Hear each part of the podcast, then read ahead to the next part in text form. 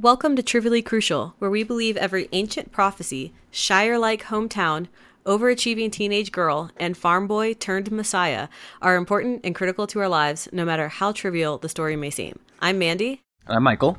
And this podcast is not the beginning, as there are neither beginnings nor endings in the turning of the Wheel of Time, but it is a beginning. That's right. Today we're talking about the Wheel of Time. Though not in its entirety, I should say. We are talking about books 1 through 3, which specifically are The Eye of the World, The Great Hunt, and The Dragon Reborn. For some context, Mandy, you are someone who has read the entire series multiple times? The entire series multiple times might be too strong, since, like Harry Potter, it's one of those things where the latest book you've read the least number of times, if that makes sense. Yeah. But I have read many times many of the books. And I have only read, and by read I mean listened to the audiobooks of these 3 books and know nothing else. And I've done those each once and very recently. Right. So very different approaches here. I had the best intentions to reread before this, but I did not. So it'll be interesting to see where this goes. But for those listening, there will be no spoilers past book 3. So if you are thinking about starting the Wheel of Time, you could probably listen to this and be okay, because I don't think there's any shattering revelations in the first 3 books. These books were written in the 80s. Right. But there will be spoilers for these 3, obviously. Yes. And I am a huge Wheel of Time fan. I, in fact, wear an Aes Sedai ring every day. And the Wheel of Time was a big part of my childhood. And I started reading them when I was 11 because my dad found a copy of book 8 on an airplane. And it had been left there. My dad's a pilot. And with books, if no one comes and claims them, it's kind of like, what do you do, right? It's like a $5 book. So he brought it home, and because he thought it looked like something I would read, and he gave it to me. And I was like, this is book 8. That's not helpful. So we went to the library, and we got The Eye of the World. But my mom wanted to read it first because she wasn't sure it'd be age appropriate because I was 11. And I'll never forget because she just finished the prologue and she was so impressed by it that she read it out loud to me.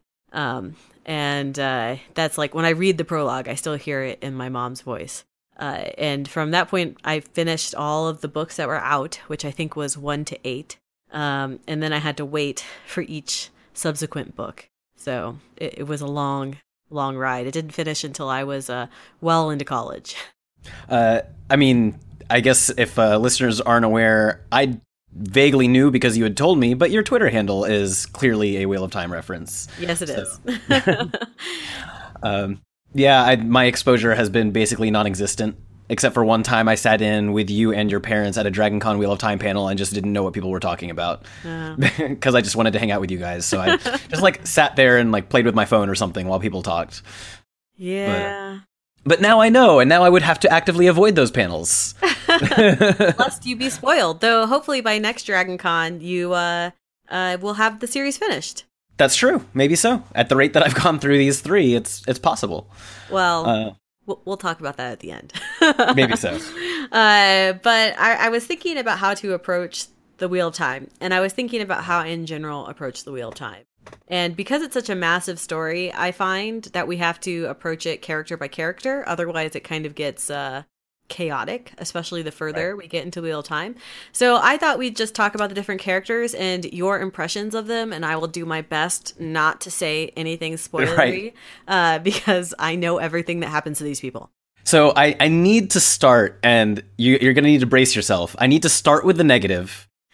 In general, large sweeping negatives, because otherwise it would color a lot of the conversation, and I don't want it to. Okay, go for your negatives. Okay, so to start with, before I even start the negatives, I do like what I've read or listened to or whatever. I do like it, so please take that into account. In general, I have a positive affections for the series. So I want to start on it's almost a thematic thing, but I have some deep-rooted issues with nearly every single character in this series that I thought were getting better, but are actually getting worse now. Yeah, things get worse before they get better. But I actually don't think, like, I was thinking long and hard about why I was having these issues, and I don't think it's tied to the characters themselves, but rather the way Robert Jordan has chosen to write them. Now, so there are two ways I could interpret some of my problems with recurring issues that basically every single character has in common.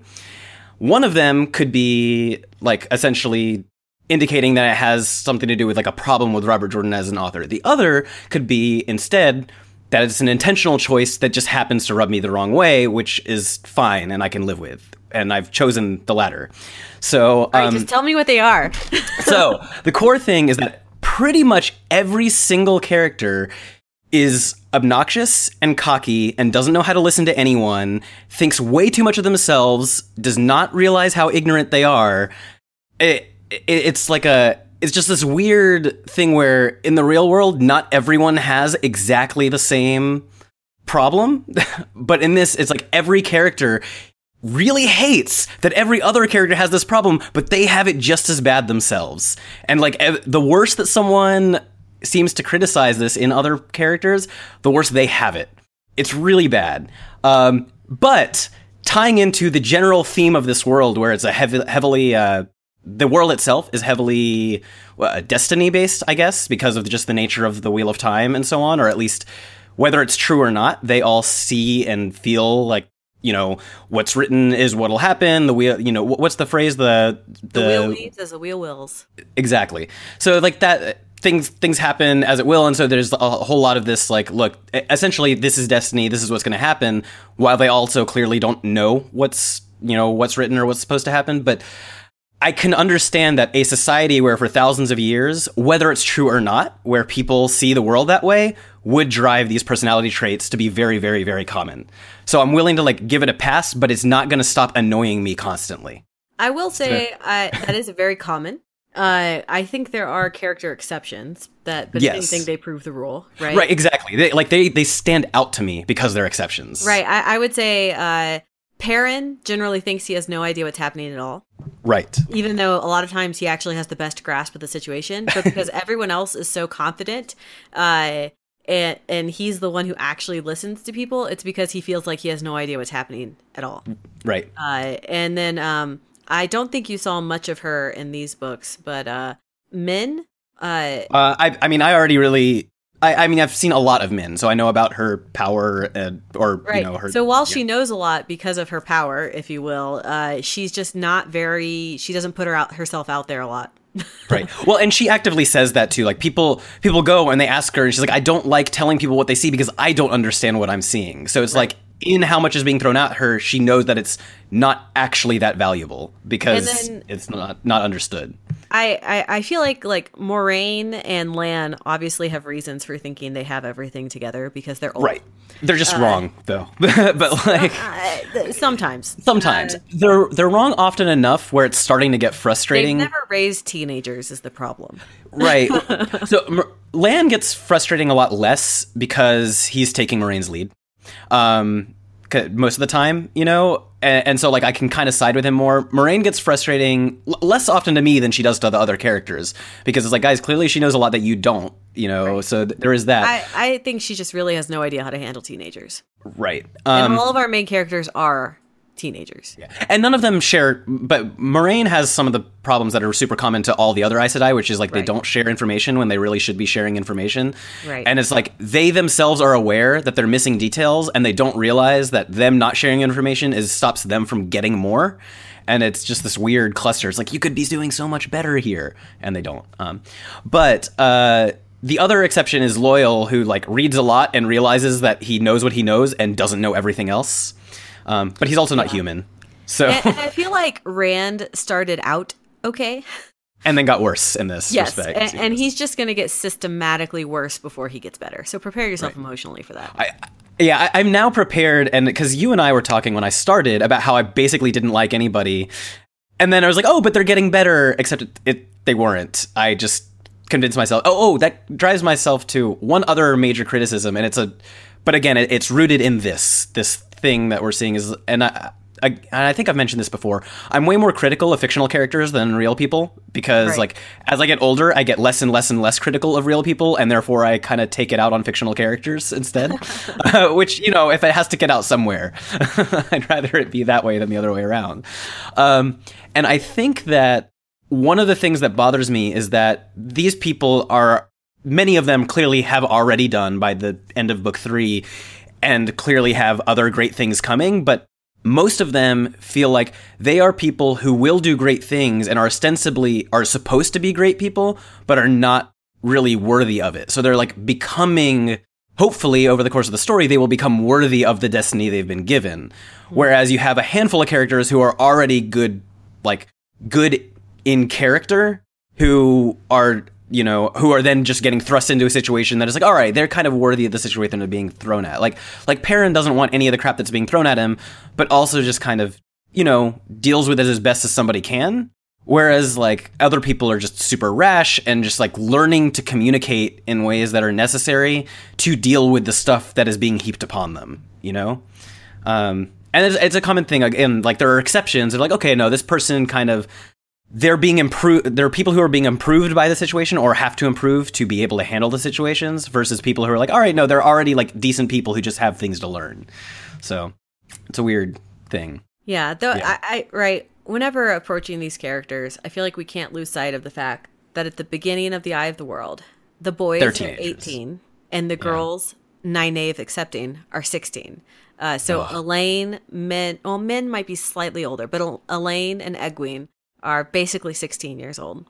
I mean, even Loial is like a teenager for his people. For his people. Yeah. Right. And I think Moiraine is supposed to be around 40. So she's not even particularly old for an Aes Sedai.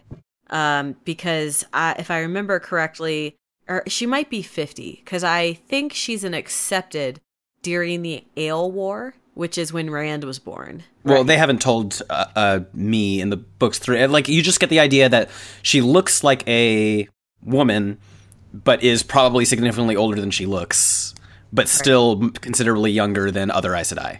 Right. So, like... Yeah, so I think that's about accurate. So, and Nynaeve is, like, 26, so she's a little bit younger than us now. She really acts like a teenager, though.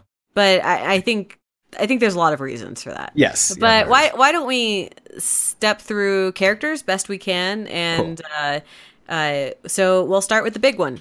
We'll start with Rand. How do you feel about Rand? What do you like and dislike in his character and his story arc so far? And what do you think about his apparent destiny? So I really like the fact...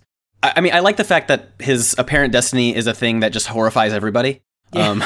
I like that. Like, I like the fact that people had the immediate reaction, which makes sense given what they've grown up with, of like, as soon as he finds out that he can channel, everybody's just scared of him because that makes sense given how they've all been raised and the stories. This is also an inherently sexist world, right? Yes. Inherently sexist in favor of women. In many respects that I have an issue in that, but I have some comments about that we'll get to later. But. Right, and one of that's because only women are allowed to use magic, because when men use magic, they go insane. But of course, the savior, messiah of this world, is going to be a male channeler. Yes. So people both feel like they automatically fear this person, even though it's not like something where people are looking forward to the coming of this chosen one. They are not, in fact. But they also know that the world can't be saved without him. Right. Which is it gets into all kinds of confusing things. Like, I'm still not actually sure why Red Aes Sedai exist. That they haven't sold me on the concept at all yet. To get rid of men channeler. Yeah, but they haven't convinced me that that's actually a worthy cause. Like, we'll get to that, I guess. So let's talk about Rand first. We can get to it. But I guess with Rand, I don't know. Like, I really like that he is clearly talented, and when he does have a clear head, he does things well. He's still pretty rash. Part of it is just his situation, of course, like pretty extreme situation where he essentially finds out that his father's not his father and then finds out that he's the special person that this prophecy's about that everybody's scared of, himself included. He gets on my nerves sometimes, but it's like an understandable... I totally get somebody freaking out as much as he is, you know? especially because nobody is straightforward with him. That doesn't help, certainly. Yeah. The first time I read The Wheel of Time, and I won't say specifically why, because some of it gets beyond these three books, I really detested Rand. Keep in mind, I was, 11. Mm-hmm. And one of the things that frustrated me overall was one of the things that frustrated you was nobody listens to the adults. Yes. Because as an 11-year-old, I was like, an adult is speaking. Rand, Moiraine tells him stuff, but he doesn't trust her because she's one of these female sorceresses that they've kind of been taught their whole lives that you can't trust them.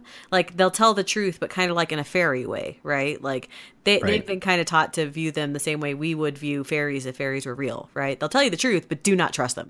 Mm-hmm.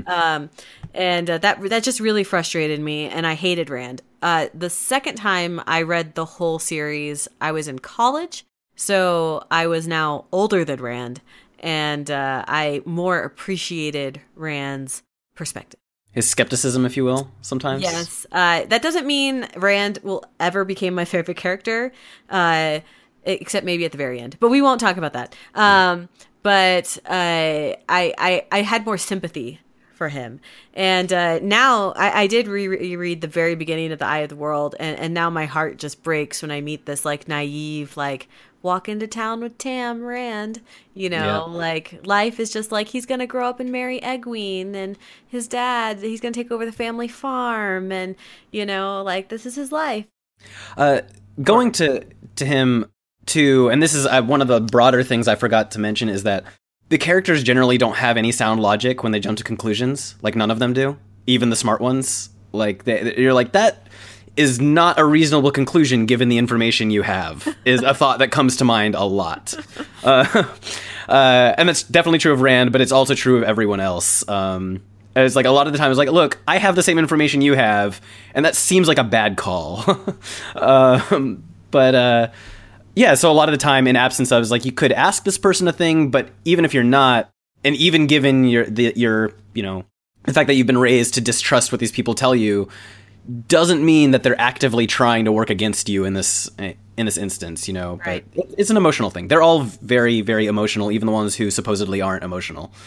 Everyone is very emotional. That is true. I mean, and that's true from top to bottom. Every single one of the Aes Sedai, no matter how detached they appear to be, they're all weirdly emotional sometimes. I have things I can't say about that. So far. When Rand starts out, he's a farm boy, right? Yeah. Then he meets these Aes Sedai. He goes on this, like, journey and discovers he can use magic, which means he's going to go crazy. Then that's basically book one for Rand, right? Other than him and Matt, like, playing the greatest hits across, Camelin. Camelin is how the audiobook said it, Camelin, so. Which I always find hilarious. But then we get to the Great Hunt, and we have the whole Rand-Celine thing. Yeah, that's fun because she's come back a couple of times since then. In just the first, across books 2 and 3, she appears to a few people. They don't know that they've all seen the same person, but she does show up to a few people. Celine is real creepy, and I've now discovered for good reason. I know that she is one of the Forsaken. I can't think of her name right now. Lanfear. The Lanfear, yes, I do know her name. So that has been revealed to me. Yeah, she's basically stalking him because in another life, her and Luce Theron had a thing, right? Because one of the things about the Wheel of Time is everyone is someone reborn. Right. At some point. Yeah. And so in another life, her and Luce Theron had a thing. They weren't married. She wasn't the love of his life, but they had a thing. And so now she, like, can't let him go. She feels like he belongs to her. Yes. Yeah. And especially because, he is pretty darn powerful, too. This whole time, to the power. It also does bring in the thing where up until you see her and realize something's off about her, and nobody questions her, probably because of her power. But before that, Ba'alzamon is the only antagonist that you're exposed to, really. Right, who, when you kind of first meet him, you're like, may or may not be the Dark One.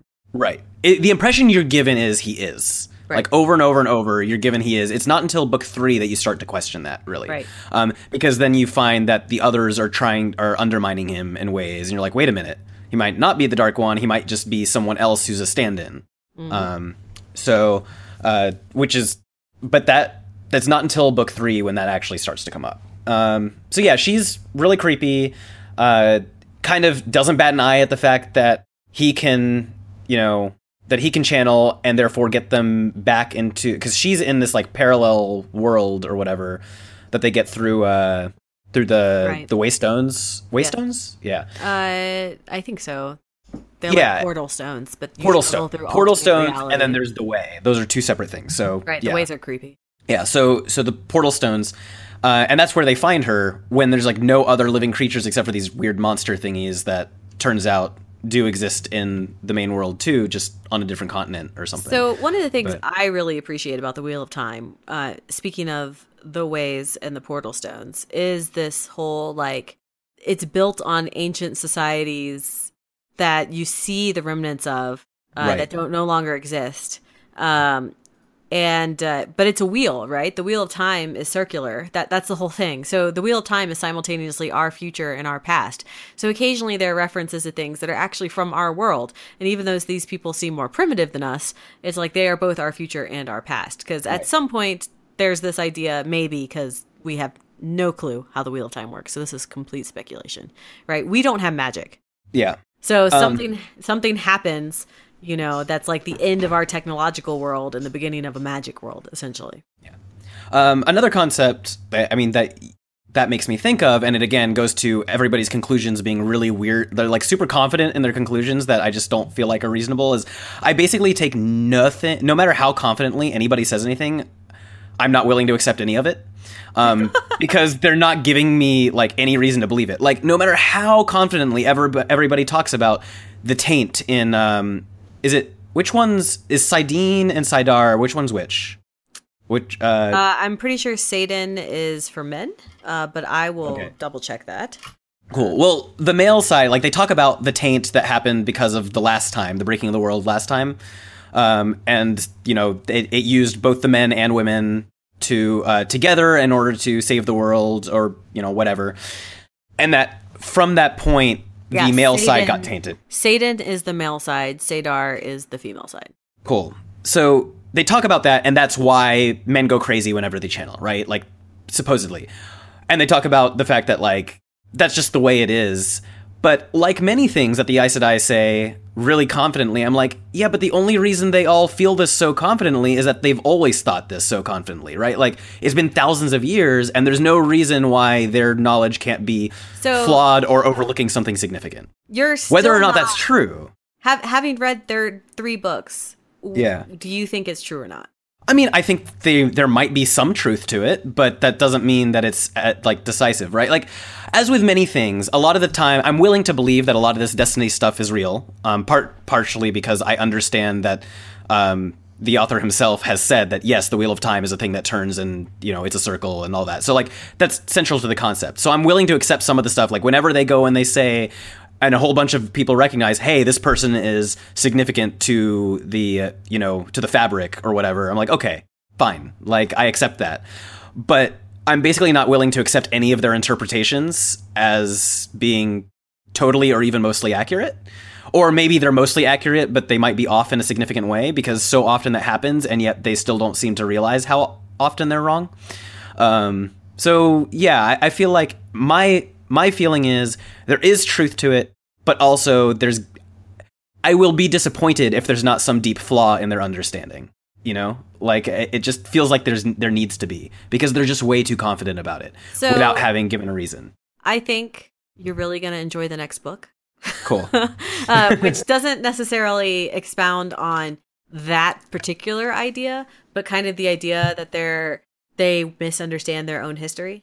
I think is a valid criticism of the world as you've seen it, because it's like going back to 1000 AD, right? Yes. Like what do we even understand what happened in 1000 AD? Like no. we have a very a vague idea basically, right? So I think that's valid. I do think there are some things like Seder and Satan that basically scientific is the wrong word because they don't use science. Empirical.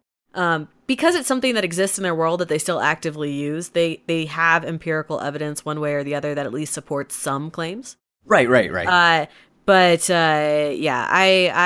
want you to read the fourth book now. Cool. Well, I just mean more like they're, again, yes, clearly some of them, especially the Aes Sedai, like they are somewhat empirical about processes and stuff like that, but they also only have access to one half, right? So the others, it's like basically what have we observed so far? And there aren't that many cases. And so it's like you're drawing a lot of conclusions based on limited information. And again, the fact that you just don't have really good history, like how often my few exposures to Brown Ajah, where they're actually talking about the history, is like, yeah, there's just not much on this. I've read everything we have, and there's just not much. And it's like there's so many gaps to the point where, again, I am way less confident about stuff in, you know, from a couple thousand years ago than they are from a couple thousand years ago, right?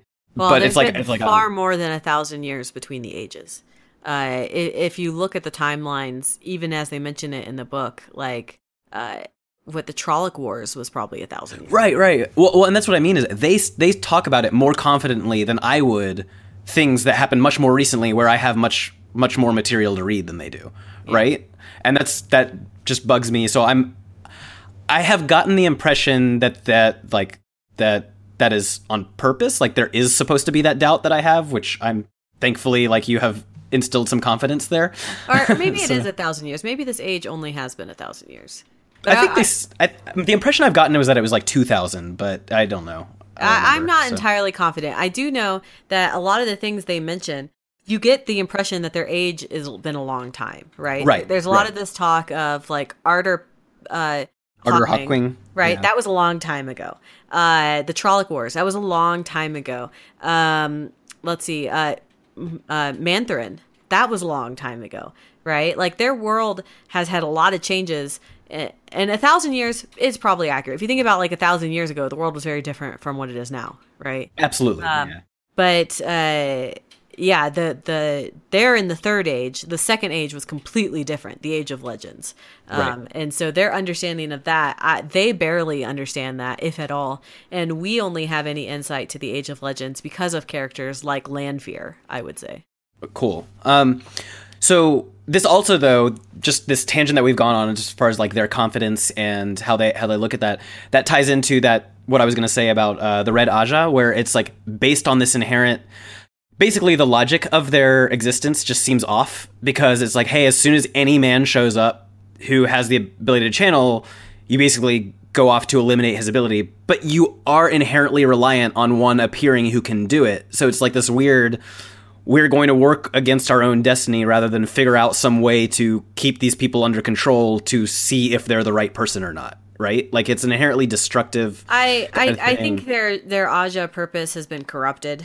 That's what it feels like. Yeah, it's been corrupted, and it's like they're not thinking straight. So I don't know why they exist as they do.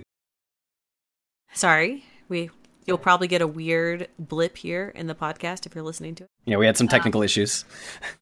So going back to this idea of the Ajahs, I think we see it a lot, and I can't remember. Have they been to Tar Valon by the end of the Dragon Reborn? Yes, they have. They've been there. I think, are they all there at the end? Yeah. Well, so the Dragon Reborn is the second one. The Dragon Reborn is the third one. Oh, the third one. So at the end is when he gets what's it called? The sword. Yeah, from the stone. Yes. Yes, he gets the sword from the stone, which it is supposed to be that obvious. Yes. Yeah. So what's the name of the sword? Oh, that's in Tyr. Tar Valon is well before that, isn't it? Yeah. So do they get to Tar Valon by the end of the Great Hunt? This is what I'm asking you. Yeah. Because that's where Matt gets healed and all that. So Matt is healed. And he has the gaps in his memories. Yes. Okay. So you'll get more and more exposed to Aes Sedai as the story progresses, because obviously they're an important force in this world. But I would pay attention to this idea that the Ajahs have subverted their own... purposes, because like the green Ajah, right, they're the battle Ajah, right, but I never really get the impression, especially early, that they're actually preparing for battle, and just different things where you're like, they've they've subverted their own purposes. Like the blue Ajah, like part of their purpose is supposed to be things like finding the Dragon Reborn, and who's the only one doing it? Right. Yeah. Well, and there's also, I mean, things with the green Ajah. You have the weird political things, which makes sense, but the oaths that they all have to swear before they become an Aes Sedai that they won't use their powers as weapons. It's like, but that doesn't actually make sense. Like, it makes sense from a political perspective so that people don't like freak out and like shake in fear at you, but you're not going to not use it if push comes to shove. So it's not really that. The oaths bind them. They can't. Yeah, it undermines their existence. They literally cannot tell a lie. They literally cannot use their power against a person. And that's definitely going to be a theme that you're going to see, right? Because the Aes Sedai are allowed to use their power against things like Trollocs, right? Right. So it's almost like part of it comes from Arthur Pendragon's days. They don't call it Arthur Hawkwing. The King Arthur. Yes, that King Arthur. Because he hated the Aes Sedai, and there was all of these like weird, like, you know, things. But it's almost like they've got this idea that no people will be on the side of the Dark One at the end of time, you know? Yeah, like and they've taken themselves out of the battle, which is not cool, right? You know? And you're definitely going to see that thematically be a thing. I won't say how things go, obviously. Well, so at this point, I can say like there's obviously already the inkling of it because we've already had the thing where our three ladies who are new to it have been taken prisoner, some of them forced to use their power and so on. So they've already learned to weaponize their powers and they have not sworn the oath yet. That's right. The Seanchan. Yeah, because the Seanchan are pretty bad. It's like, you do realize now that these people can force, because they do force some Aes Sedai to use their power, right? I don't think... I am trying to remember, but I feel like there is a weird thing with Domain and the three oaths, because I'm not even sure they can force them to break the three oaths with, and I think that's something the Seanchan actually struggle with when they inevitably, you know, right, capture Aes Sedai, is trying to figure out how to break those oaths, because it's basically two Ter'angreals working against each other, right? Because mm-hmm. they swear the oaths on a Ter'angreal, and then the collars yeah, is another Ter'angreal, right? So it's like an immovable force meets an unstoppable object, yeah. Well, I think I got that backwards, but yes. And I don't remember how that gets figured out. I do know it's definitely of interest to the Seanchan, because the Seanchan view Aes Sedai and other power-wielding people kind of like we view horses. Right. So they're just like, oh, look at this interesting breed. But then, of course, one of the interesting things, I actually really liked the resolution of it, is when our three girls break free, they discover that, oh, anyone who is actually able to wield this is actually someone who's capable of channeling, even if they just need to be taught how. And they kind of, you know, that was a really fun take, because it was one of the first major subversions of an existing system that I get to see. So I like that a lot. Yeah. And I think one of the things that you're going to have to keep in mind when you read these series as a whole, is that the whole series takes place over 3 years. And I think the whole events of the end of the world are cataclysmic, right? There's a lot of references to that at the end of the Last Age, right? There was cataclysmic change. So things do change rapidly, but I feel like a criticism some people have of the whole is that some societies didn't change as rapidly as they would have liked. It's like, this is 3 years. If that, right? Like, the Seanchan are a force to be reckoned with throughout this entire series. They are fascinating and horrifying, and like when you sympathize with some of them, you like feel bad about yourself. But it's inevitable because it's a book series, right? So yeah, they kind of make you, sometimes they even make you sympathize with bad guys. And I mean like bad guys, like the Forsaken. Like at some point you understand why Lanfear is doing what she's doing, right? You think she's evil. You're like, you're crazy.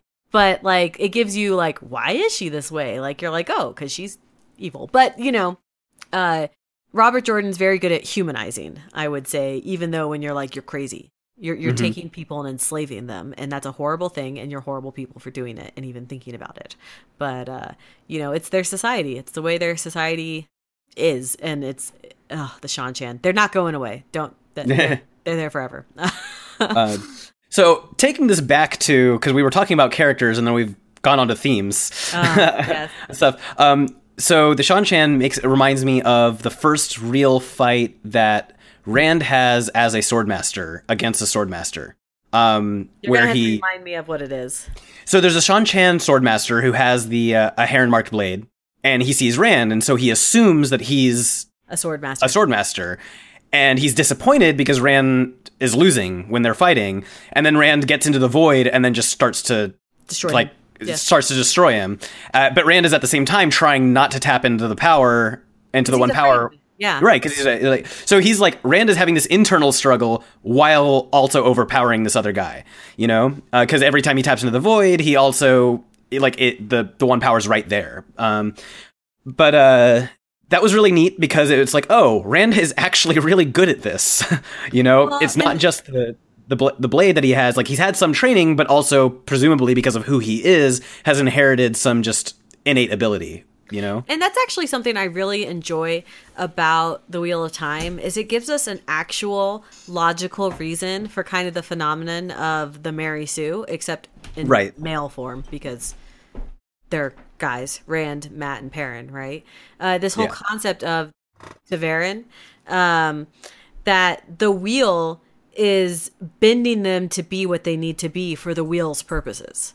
And because of that, there's this whole idea in the Wheel of Time that the wheel is like weaving this tapestry, for lack of a better word.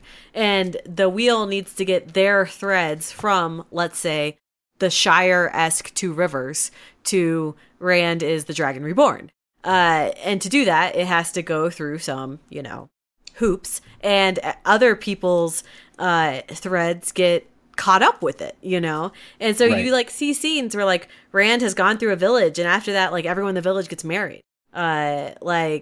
His presence affects people, and so should he be as good at the sword as he is? Well, he was taught by a sword master, and Tam was teaching him stuff. And I actually really enjoy the scene where Matt just beats up a whole bunch of young recruits, because it's farmers have to protect themselves and their families from. Well, and he says too, it's his dad was always won at this thing, and his dad always just got really lucky on things, and now he's getting really lucky. And then they tell the story, the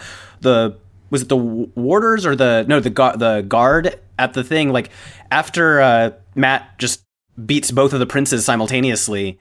And we have seen zero of Matt fighting. Right? And he's not fully recovered. He's not even half recovered. He's about to pass out. And he still just beats both of the princes handily. And then the guard master tells us, and it's the first time we hear this story, is who was the greatest sword master, of whatever, of the last age or something like that, and they all say his name, and they're and who was the one person to beat him? It's that's right, it was a farmer from a farmer from Manetheren or something like that, but a farmer with a staff. But it was definitely a farmer with a staff. Yeah, it was a farmer with a staff, and it's they have Manetheren blood, and so presumably he's descendant of whoever that person is, or he's redoing the same part of the story, or anything like that. You're oh, okay, that's cool. That is why he is as good at this, and I agree with you. Is the whole concept of the Ta'veren is just, these are people who, they have the basic ingredients necessary, and then it's just putting them into overdrive. It's what if everything goes right with these core ingredients, and you're gonna see that with Rand, Matt, Perrin, just continuously. I would say, well, Rand, God bless him, Rand, he's the one that sometimes it doesn't seem like his Ta'veren works very well for him, because he's the one who's getting the most attention in general, right? He's sometimes attracting bad attention because he is the Messiah. Right. But with the other two, sometimes things just fall into their lap, and they're just what? And it's really funny to see. Especially Perrin. I do wish, and this is a criticism I have of the series, Egwene should be Ta'veren. And we won't talk about this much till you get to the end of the series, until you've read the whole thing, and then you can tell me whether you agree with it or not. But I feel it would make a lot more sense just with the whole story if she was. So one of the interesting things, just talking about her, is you have her, what's the princess's name? Elaine. Elaine. And so the two of them are identified as being potentially stronger than any other Aes Sedai. And then you also have Nynaeve on top of them, who is supposed to be way more powerful than any that they've had in recent history. But she has a block. which she can only use when she's angry, which just makes me annoyed with her more, because it's just like, you have an anger problem to begin with, and now you're using it by making yourself angry more often. It's just like, stop it. Like, your anger is, it frustrates me so much. But yeah, so it's like you essentially have potentially three of the most powerful Aes Sedai, you know, in a long time. Now, I think there's also a lot to be said that the reason why Egwene and Nynaeve are so powerful is because they have lived their lives in the presence of three Ta'veren. Right. And the wheel is weaving them to be what they need to be to support Rand, particularly. And we can definitely talk about that more at the end. Yeah. And using that logic, it could also be similar for Elaine, because she is the queen's daughter and the, you know, the heir, because it's always a queen, right? Yeah, it's always a queen. But Morgase has, like, no power. Her mother has, like, a thimble of power, like, barely enough to get training, but they always train. Oh, power. Sorry, I thought you were talking political powers. Like, what are you talking about? I meant one power. Sorry, it's confusing. So she had enough to have a little bit, but here she is. She's the first, you know, she preparing to become the first, monarchy who openly, you know, uses the power and is, like, just flat out an Aes Sedai, and who knows how long, you know. Well, and that's what the Aes Sedai's hopes are, right? So the first Aes Sedai queen, essentially, is what they want. Right. Yeah. Which is, you know, fascinating, interesting. Also, lots and lots of, and I mentioned this to you before when I was texting you early on. There is a lot of inspiration in my mind that seems clearly drawn from Dune. Just in terms of the way the Aes Sedai are and the way that the Bene Gesserit, however you say that is, in Dune. Like, obviously, there's the clear hood, like, it's a sisterhood and all that stuff. But then also just the way that they... I mean, it's not subtle. It's like, you know, you just go through and just manipulate power structures using the power that you have that nobody else does, and so on. That men can't have it, so on and so forth. But this also... What you were talking about as far as the three women potentially being Ta'veren, or two of them at least being Ta'veren, we mentioned the sexism thing and how generally the society is sexist against men. Right. But there's some really weird things, and I wonder if this is just things being overlooked by Robert Jordan. There are a lot of things that reflect our society's sexism against women that don't make any sense in context of this world. I think that's Robert Jordan's limitation of having been in this world. Right. Yeah. And being, in his own words, a Southern gentleman, right? From North Carolina or someplace like that. But that's definitely true. Like, sometimes you're like, this world should be different if this is a world that is sexist in the favor of women, right? When it comes to... Right. Like, why do they constantly talk about, well, no, women don't fight. Like, how many times are men surprised that women are fighting? Right. It's really weird, you know, and it's, of course, then you have the what's it called, the Blade Masters, the people who look like Rand, or vice versa, I guess. The Aiel? Yeah, them. So, like, you know, they have female Blade Masters, and the men are like, I wouldn't fight a woman. And they don't have, like, female Blade Masters. Or not female, the what do they call them? They use swords. That's a thing. Oh, they use, spears. What's it called? Spears. Yeah. Sorry, not, what do they call them? What's the term that they use? The Maidens of the Spear? Yes, there you go. Maidens of the Spear. So they have their whatever. Yes. Right. I just busted out some old tongue. So they have all of them, though. Like, their society has a lot of people who fight, including women who bind themselves. Apparently, like Green Ajah, they don't really do the one woman to, you know, one man thing. The Green Ajah don't actually have to be sleeping with all their warders. No, they don't. It's just a thing that people always, like, they're like a wink, wink, nudge, nudge whenever they mention the Green Ajah, which gives you the impression that it's probably not as widespread as you think, but it's not super uncommon either, right. You know. But no, to go to them, though, the Aiel, as they say it in the audiobooks, but, like, they're... I think Aiel is right. I just... Aiel. Read it for a long time without ever hearing it. So that's the Aiel, audiobook is not always right, but keep No, it's not. But so the Aiel, like, how surprised men are by the Aiel women fighting just doesn't seem to fit in this world, or, like, given the Aes Sedai. I think the Aiel actually have one of the most equitable societies that we see. That makes sense. Yeah.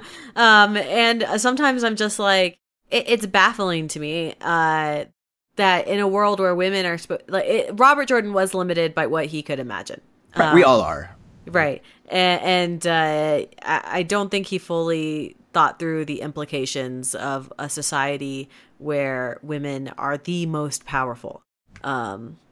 Which isn't to say that, I said I wouldn't have warders, because if men are stronger physically, right, and you want a bodyguard, sure. Right. That said, yeah, I won't say anything. Okay. Well, it would make sense. And I think they've even alluded to, there are some female warders, just not many. I think maybe they've said that. I don't know. But I don't think there are any at well, maybe not this then. Point. But I don't know. I can't remember if it's been alluded to or not, or if I've just wondered about that. But I feel like there are not any, and I feel like that because of things I know about later, but I don't know that for sure. Okay. So yeah, definitely. That said, I love the Aiel, and you'll see way more of them in the fourth book, which I think is alluded to at the end of the third book. I've seen nothing to give me any reason to do anything but love them so far. Yeah. As far as individual groups of people go, clearly my favorite so far. Because it's given what I know of them, they make sense. Whereas everybody else is why are you contradicting yourself? But anyways, so I guess we could talk about, because, we've talked about the Ta'veren and that concept, so we could talk about the other two. Some. Matt. Can we talk about Matt? We could talk about Matt and how infuriating he is. He's my favorite character. He is so infuriating. And oh my goodness, the part in the Dragon Reborn when suddenly Matt just gets super lucky and his luck just keeps going and going. It's hysterical. Going through that was really funny. I just kept laughing at how lucky he was getting and how he realized how lucky he was getting. He's what is going on? But man, he is an obstinate. Have you noticed that at the beginning of each chapter, there's a symbol, right? Well, I'm listening to it, so I don't get to see it. Oh, you're listening. So if you're reading the book, if you get to pick a book up, because I think you have them on ebook, right? I do have a couple of them, yeah. At the beginning of each chapter, there's a symbol. And, for example, some Rand chapters have the Dragon Reborn symbol, right? They're supposed to be kind of telling of what the chapter is about and who the character is.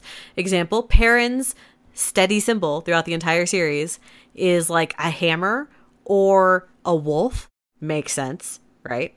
Right. So Matt's symbol is consistently a set of dice, which makes a lot of sense. Which makes a lot of sense. Matt's luck is one of my favorite things ever. There are many reasons why I love Matt. And I feel like that part of Dragon Reborn is you getting your first taste of the Matt I know and love. But the Matt I know and love won't truly come to be till after the fourth book. So... patience. But Matt is hysterical. But in the first three books, he's frustrating. And I get that. Whenever I reread the first book, I'm like, people are going to judge me when I say my favorite character is Matt and they read these books. Everyone does. Everyone who starts reading on my recommendation after they read the first book, they're like, Matt is your favorite character? What's wrong with you? Because in the first book, right, he's sick. Very dark one, sick. Right. And so that is very disconcerting because he is a horrible person. Not even just he was that annoying kid in your Sunday school class or, middle school class in the beginning of the book that he is, the kid who's going to release the badger and steal the pie. We all know that kid, right? Yeah. But after he gets the dagger, he's a horrible person, which is unfortunate. But that's what gives us the groundwork for him to be the wonderful person I love. So... well, he's got a lot of work set out for him because the luck was entertaining, but it didn't really make me like him more. Yeah, so it was just two separate things. It was all right, this is entertaining. At least he's not being super annoying right now, but he's not really showing strength of character either. He starts to a little bit. There's the little thing where he gives some silver to a family and stuff like that because he's got tons of it, but... I would say the difference for me between Perrin and Matt when it comes to my affection for them is that one of the reasons why we read novels, presumably, is to see characters grow and change and to become better people, right? And Matt starts at such a low place that the only place he has to go is up. Where I feel like Perrin is the most flavorless, unchanging character in the whole series, and while I would be friends with him, if you were pick a character who you would hang out with outside the story, I'd be like Perrin. But I hate reading about him because he never changes. He never grows. He's just always Perrin. And Matt is always someone different. Like in each book, he has learned something. Not always the lesson you want him to learn. But he has changed. He's a new man, you know. And Rand has progression too. I don't always agree with Rand's progression, but he is like clearly going somewhere, right, to be the savior of this world. And my struggle with Perrin, and I think you probably see that even in these three books, right? Where is Perrin going at the end of the Dragon Reborn? Well, and that is like totally a thing that I get, but I really like. I mean, I texted you at one point. It's like the only characters I like are Perrin and Loial, and you were like, "That is the most Hufflepuff thing you could say." Yes, yes, it is. It is literally the most. They are the two most Hufflepuff characters in the whole series. Throw Min in there, and you have the full Hufflepuff house. And so far I do like Min as well, although she gets a little bit frustrated. She got a little bit frustrating at times, but I think I've kind of settled into her too. But that said, I'm not going to get tired of Loial Perrin. I might be like, okay, their parts aren't exciting, but I'm going to like the fact that they seem sensible. I'm going to appreciate that, especially when I need the air to breathe after following other characters. So how do you feel about Fael? Which is she the Falcon? Yes. She's a little. I mean, I've only seen her a little bit, and I have no strong positive feelings for her. I just feel like she's mucking up Perrin's works. So, yeah. We'll see. Back to Matt. I would say his shining moments in these series are when he beats up Galahad and Gawain. And yes, I do have a dog named after Galahad. Now, that said, oh my goodness, that was a really stupid decision for him to like, he is such a hothead. It's like, you have no reason to think you could beat these two people. You don't know what they're capable of. You don't know, frankly, what you're capable of right now. You're in this weird health situation, and he just, like, takes it without knowing what his luck is doing yet, right? Because he finds out about that later. It's like, I think that's the big thing, is Matt is stupid in these books. Like, forget the, like, influence of the negative thing. Like, he is unintelligent in these books. I'm not saying he doesn't, like, wisen up, but it's not just the, like, annoying thing. It's like, he makes bad decisions that are just, like, stupid is the best word. Like, they are not smart. Like, they are the opposite of smart decisions over and over. I'm not going to say he doesn't make bad decisions in these books. In these three. Yeah, I'm talking about these three. It's all the context I have. And even in the fourth book.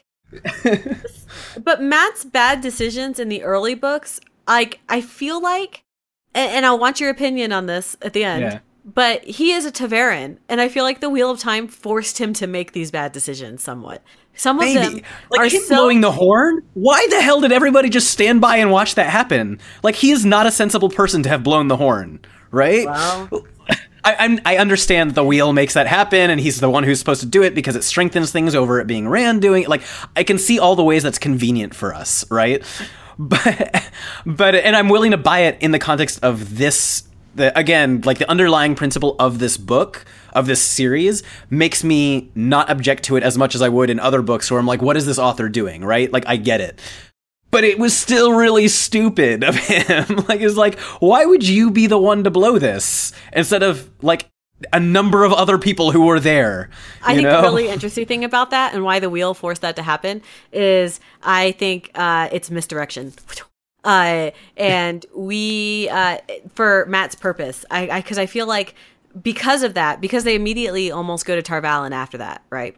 Right. That everyone's like, oh, that's why Matt's Ta'veren. This is his whole purpose in life, is to blow the horn. And I'm not saying that that's not one of Matt's critical roles, right? But it doesn't. Like, but that wouldn't make sense because I feel like the Aes Sedai after that box him into this one box. They're like, "This is your role at the end days. Boom, blow over the horn. That's all you have to do." Which the impression I get is he's the descendant of the King of Manetheren, and you know, because they keep talking about the Manetheren blood is strong in him, and so on and so forth, and some political thingy or other. But even if that's not true, like, clearly the reason for him blowing the horn was not just so that he could be the person to blow the horn. It was so that someone significant other than Rand could do it, so that you could distribute where power comes from and so on, because potentially concentrating everything in Rand is like one breaking point. Whereas if you have multiple people, there's like all kinds of benefits that come from it. We really need to talk about this later because I can't say anything more now. I know you can't. It's really great because I'm in this position where I can say whatever I want. Predictions. I know. I'm like, there was one point where I'm literally like not even making, like, usually when we're talking, I'm like staring at the screen. Right. And I'm just, but I had to like stare off to the side. Like if you were here, I could not make eye contact with you. I'm just like, yeah. All right. So yeah. Summary of Matt's character in these early books is he's a terrible person who makes bad decisions. And I think that's fair. I think that is a fair summary. But I will say something that I think is very apparent in this early three books is that Matt is Rand's best friend. Oh yeah, absolutely. And for good or for ill. For good and for ill, I guess. Yeah. So, whereas Perrin, I feel like, is sometimes more of a third wheel when it comes to Rand and Matt. But Perrin has many other roles. So let's talk about Perrin. Everyone's wait. Blacksmith. Before we move over, just really funny thing where these characters over and over and over, like Matt and I think it's Matt and Rand. Over and over, they're like, I wish Perrin were here. He knows how to talk to women. And then over and over and over, Perrin is like, I wish Matt and Rand were here. They know how to talk to... Like, it's hysterical. Yeah, like, I feel like they're all thinking about each other.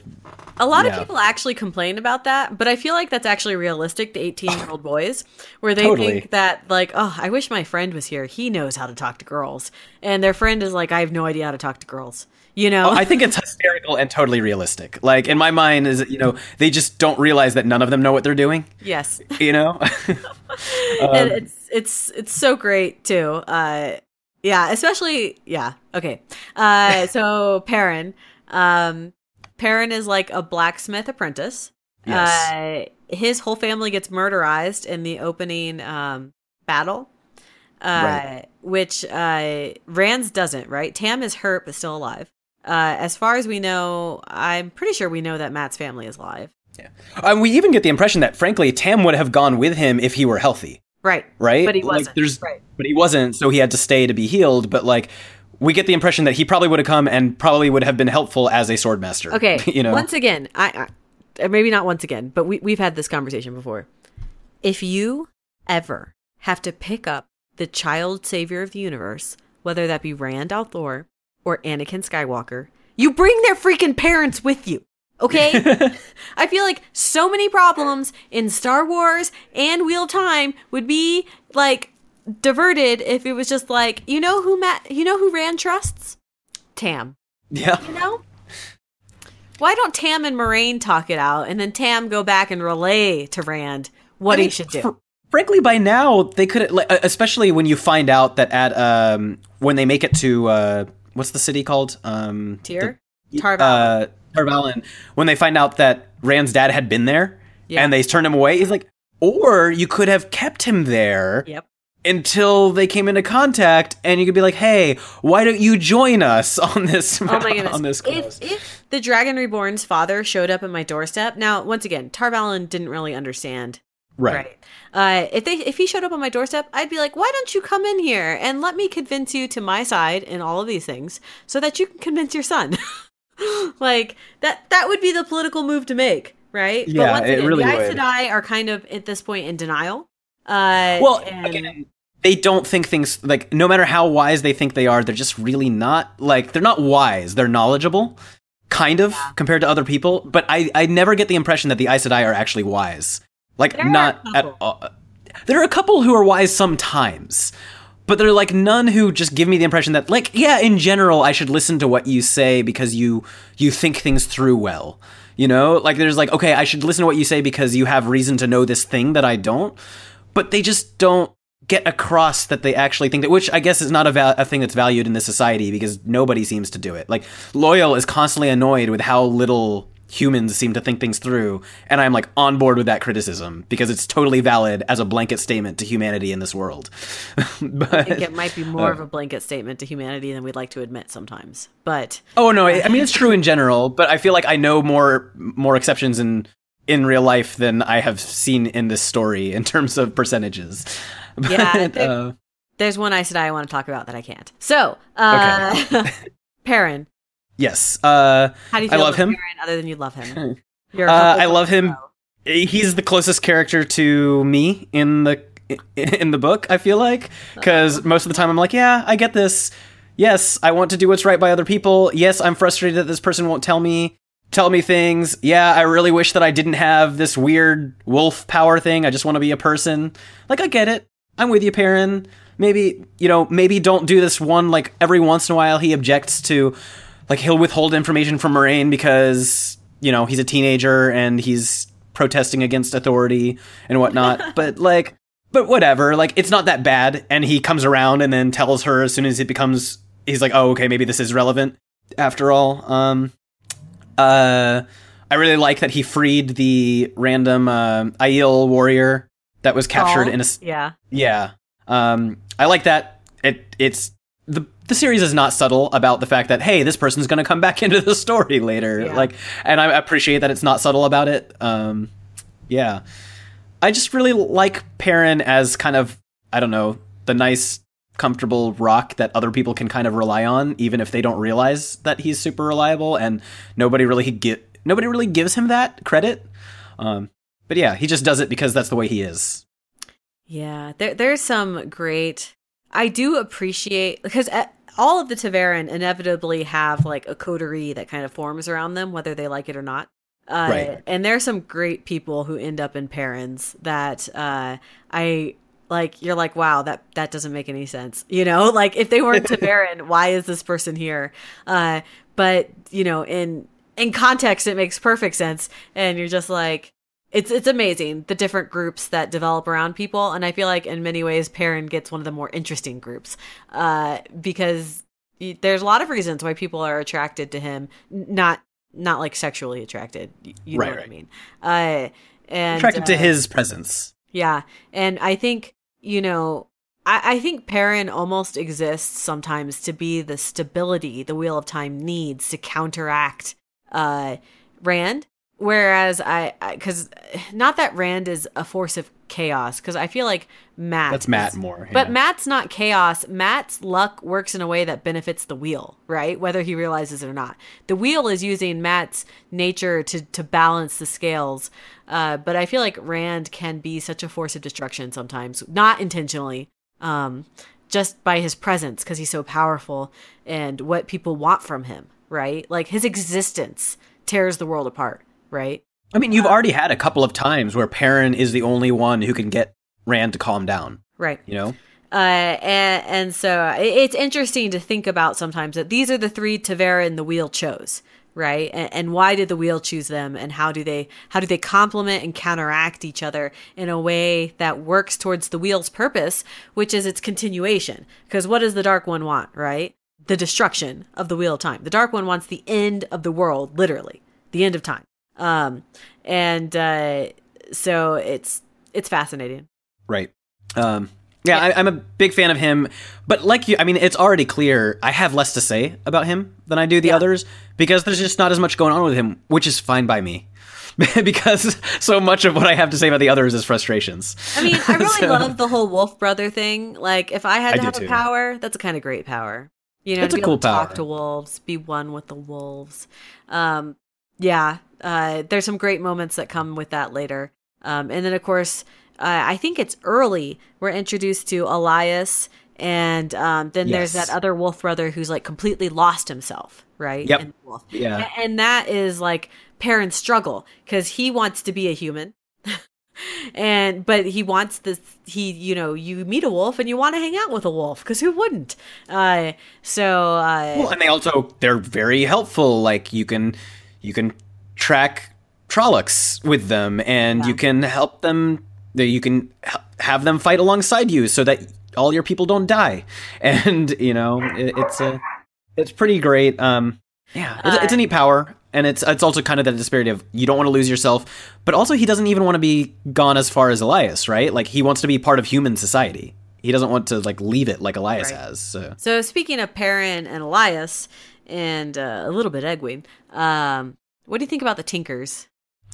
I don't feel like I've seen enough of them. They just, I mean, they remind me of things in other stories where they're just kind of like random roving packs of people. Pacifists? Like they're pacifists, but sometimes a little bit overly dogmatic about it. Yeah.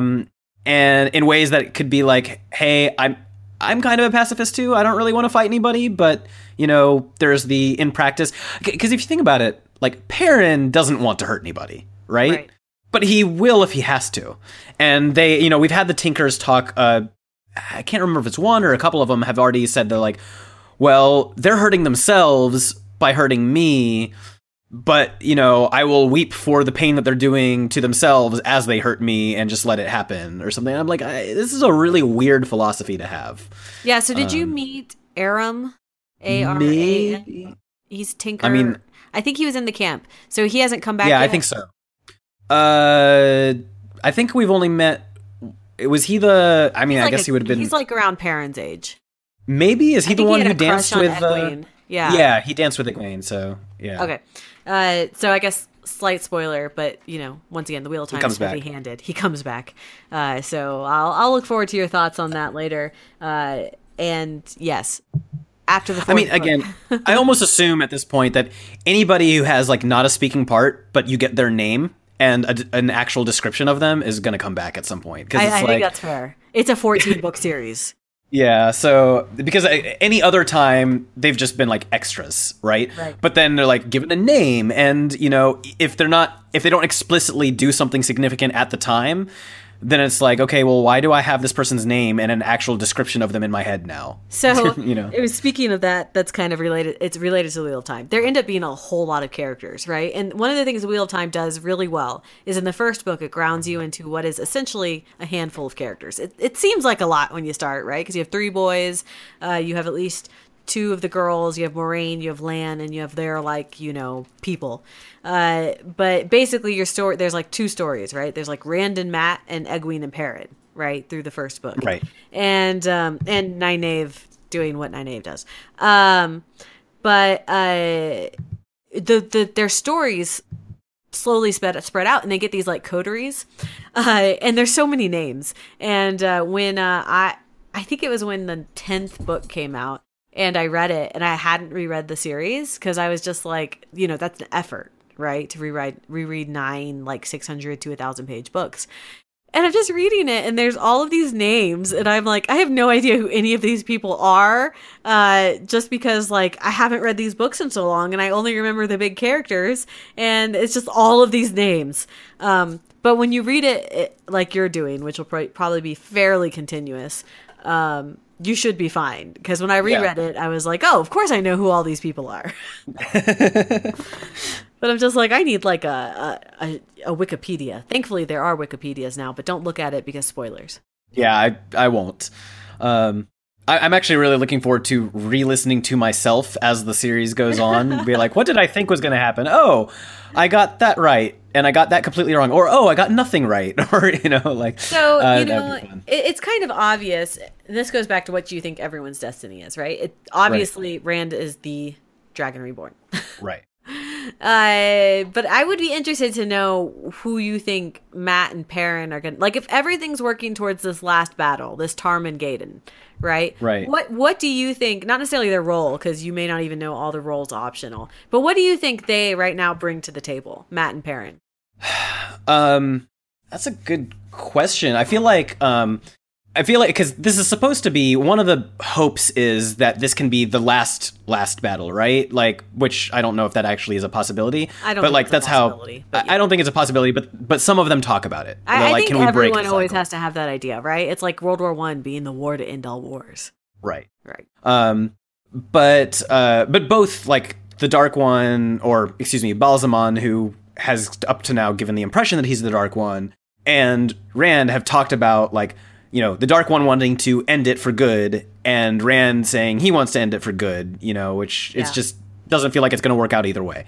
It feels like Rand's going to just keep winning, like, just enough to make sure the fight keeps going, or excuse me, the, you know, whoever, the dragon will. But anyways, I mean, it feels like they play the roles of getting different powers on the side of the dragon, because it is, I guess, presumably possible for the dragon to win, and it's possible for him to win to different degrees. Like, you know, apparently what happened last time around was bad, right? Because they end up losing like access to half of the power, right? So that's like maybe a lesser way to win than other ways have been in the past. So it feels like Perrin is maybe representing, and maybe this is a little bit heavy-handed in interpretation for me, but like bringing nature to his side, essentially. Like aspects that are not political powers necessarily. Those who would not, because he seems to be the person who those who are not part of larger political groups seem to align more to Perrin than anybody else. You know, you have a stronger affinity potentially for the Tinkers, a stronger affinity to, I don't know, just obviously the Wolves, but just like random people seem to like Perrin more than the others. Matt, I don't know. I mean, I feel like this whole Manetheren bloodline has to like have a major part with him. So I don't know if it's like the restoration of a kingdom or something, but then that is allied with the dragon rather. The women, it feels like that is a way to change how the Aes Sedai in general would address the dragon versus without their roles being a part. Potentially also a way to actually use the power, like both sides of the one power together, instead of the way that it seems like the Aes Sedai look at it, which is, hey, the dragon needs to go do his thing, and then we're going to do our thing, which includes getting rid of the dragon. I don't know. So I guess it's just like each of these people feels like it has to do with bringing a different faction in and changing what their default behavior would be. But that's about what I got so far. I don't really have anything more solid than that. It's amazing what you got right and amazing what you got horribly wrong. Okay, so. Cool. Well, I'm glad to know both are there. Both are definitely there. Yeah. I mean, I can't say anything. So why don't we talk about the girls? Because we haven't really talked about them directly. Right. So pick a female. I'll talk about Elaine because I have the least to say about her. Okay. I guess I like her more than the others because she's a little bit less stubborn and strong-willed than the others. I just choked a little and died. I know you did. But also she's less exciting a character. I like that. I both like and don't like how attracted so many of the characters are to Rand, female characters, I should say. Like, it's both interesting because it's like, okay, maybe this is just a way that the wheel is, you know, making sure that they stay connected to him. But also, it's like, do we really need, what is it, 3 right now, women who are, like, head over heels for him? I really don't feel like we do. Elaine, Min, and Egwene. Okay. So, as of right now, those are the 3. Well, and then, of course, Lanfear, but... You know, wow. She doesn't count. No, she doesn't count. So like those are the 3 we have, and they've like openly talked with each other essentially about their affection for him. You know, I would say it would make for a really interesting thing for the first Aes Sedai queen to get with the dragon. Feel like that probably shouldn't be on the table, but that's given what we know, and I already talked about how I feel like all the knowledge we have should probably be flawed in some way. So. Yeah, I don't know. I like Elaine. I find it interesting that I suppose it's because of the wheel that she's decided that they decided, I don't know, it has been decided that she should have so much power while also being queen or potentially queen. And her relationships with her brothers are really interesting. I don't know almost anything about them yet other than she really, really likes one and really, really dislikes the other. I love the Trakand boys, obviously. Obviously, I have a dog named Galahad. Is he the one that she doesn't like? Yes. Yeah. Okay. Cool. I thought so. Galahad and I have, when we were doing that 3 characters thing, when I went back and forth on choosing a Wheel of Time character, I really almost chose Galahad. That as the character I identify with the most. But Gawain, or however you want to say his name. Obviously, their names are directly, all of them, related to the Trakan family, to King Arthur. The Knights of the Round Table. Yes. And all that, yeah. So Galahad is Galahad, which you see in his personality, right? Absolutely. They say he's the one who will do the right thing. What is it? Regardless of the cost. Its impact on others. Yeah. Regardless of the cost, which is like, well, I mean, I understand the problem, but the way you say that, it's really hard for me to get on board with your criticism. Right. Right. I mean, he's basically the person who follows he's lawful good, right? And right. Sometimes that means he follows the rules to the point of absurdity, right. Which is really interesting to see play out. And there's a lot of interesting things about Galahad that I wish, you know, one of the things about Wheel of Times is there is loose ends at the end. And I'm not saying Galahad is a loose end. Every character has their loose ends.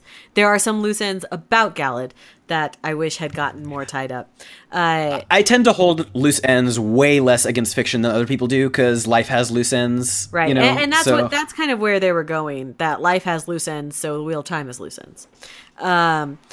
Gawain, of course, is the hot-headed one. He's Gawain, right? He's the right. the valiant and true and gonna go beat up whatever. That said, neither of them are perfect analogs for their Knights of the Round Table court person. To their knight, yeah. But I think they're great characters. People have a love. There are some characters people hate in the Wheel of Time. And I always think it's fascinating because I didn't know until I started, perusing the internet and different like Wheel of Time rereads, which characters people hate. And the Trakan brothers sit in that nexus of like characters people love to hate sometimes, as do any of the girls. Which I find sad because I really, while Egwene has her moments, I really don't think Egwene is any different from Hermione. No, she's not. Like, she gets annoying sometimes, but it's not like she's not especially bad. Nynaeve, I understand that, like, I'm hopeful and relatively confident that she'll have she'll come around, but like, I feel like she really irritates me, but I think in ways she's supposed to really irritate me. Well, I think right? The thing that it is about Nynaeve, and we can argue about this when you get to the end of the series, is that she is probably the most sincere of the female characters. Is she angry all the time? Yes. But she's not lying to you, right? She's actually mad at you. And she's not going to hold back. She's also wrong a lot of the time. Yes, is she wrong? But she's not subtle, right? Whereas Moiraine and sometimes like Egwene, you get it early. She's trying to become like Moiraine, right? Like she wants to become a great woman one day. So, she starts trying to play games like Moiraine very early in the series, like in book one. Nynaeve doesn't play games. Nynaeve is like, hey, Lan, I'm in love with you. Deal with it. And I think there's a lot to be said. Speaking of, I feel like it's super not subtle that Lan is going to end up with her after he's with whatever green person that he goes to next. Like, I just feel like, yeah, okay, that's just got to be a thing. I always forget how fast Lan and Nynaeve get together until I reread The Eye of the World. Yeah. And then I'm like, wow, it's like chapter 10. It's like early. Well, I mean, that's the first time they talk, but like, I mean, as warder. Yeah, I feel like because we already have the whole thing where Lan and Moiraine are like not happy, or excuse me, Lan's not happy with Moiraine because she's like, when I die, and he's like, you're not gonna die. It was like, well, yeah, she is. Heavy-handed foreshadowing. And then she's setting to a green ostensibly because she's read the tea leaves, and maybe I'm attributing too much wisdom to her, but like maybe she wants him to go to Nynaeve later, and it's easier for him to separate from a green who has multiple orders or has the option. Like, they're much more open and free. Only an Aes Sedai can have a warder, right? And Nynaeve is not an Aes Sedai. Yet, yes. I mean, she's got her ring and all that already. She's just not there yet. Yeah, so they're already students, right? Yeah, they're already students. They already had the thing where they were taken by the... Remember, because we already talked about the fact that they fought the Seanchan. They were already taken. I just didn't remember if that happened before or after. Yeah, that went after. They were taken by the Black Ajah when people didn't... They didn't realize. The Red Ajah, who was a Black Ajah, and I'm like, honestly, you should probably treat all of the Red Ajahs if they're Black Ajah, because they might as well be at this point. At this point, with what I've seen, like, they're... Even the ones who aren't, like, they're... basically barely better than, like, from what I've seen so far. And it's like, even if they're, not actually for the Dark One. I will say that the Red Ajah under Robert Jordan suffers the same problem that Slytherin suffers under J.K. Rowling, which is a failure to humanize sometimes that group. Right? Like, we've talked about this before. everyone in Slytherin house is evil, right? You know, which is not the way it would be. I'm a Slytherin. Lin-Manuel Miranda said on Twitter the other day he is a Slytherin. I thought, well, you were a Ravenclaw first. Well, no. So the thing is that if I had been sorted at 11, I would have been a Slytherin. Oh, interesting. Because at 11, I had one desire in life, to take over the world. I actually don't know at 11 if I would have been... Because I'm totally a Hufflepuff now, but I might have been a Ravenclaw at 11. I don't know. So I've definitely mellowed into a Ravenclaw. But in middle school and high school, I was ambitious. One good thing about this story changes hands at one point, right? Robert Jordan dies. And Brandon Sanderson actually... he doesn't create a character, but there are certain characters that you're like, these are Brandon Sanders characters, right? Like he fleshed them out a little bit, maybe? He fleshed them out. And one of them is a red Ajah Aes Sedai. And you kind of get like the perspective of someone who like, this is actually the Ajah they chose, right? Like, yeah. And they're not secretly black Ajah. So you're like, oh, this is why people become red Ajah. Oh, this is what a red Ajah person thinks, you know? But I feel like definitely early in these books, it's like, oh, of course the red Ajah person's black Ajah, obviously. Right. And then that's I guess it's one of those things, too, where, like, again, I said earlier where there are multiple interpretations and, you know, and it's like I'm willing to give him kind of the credit on a lot of this stuff. It's like, okay, look, this is on purpose. Their society is weird, messed up because of these things. This is why there are so many common flaws. I mean, there are times where even in our world, in different societies, you go around the world, certain character flaws will be much more common in one society than another because of the way the society itself values certain things, Let me tell you about arrogance and pride in America. Wait.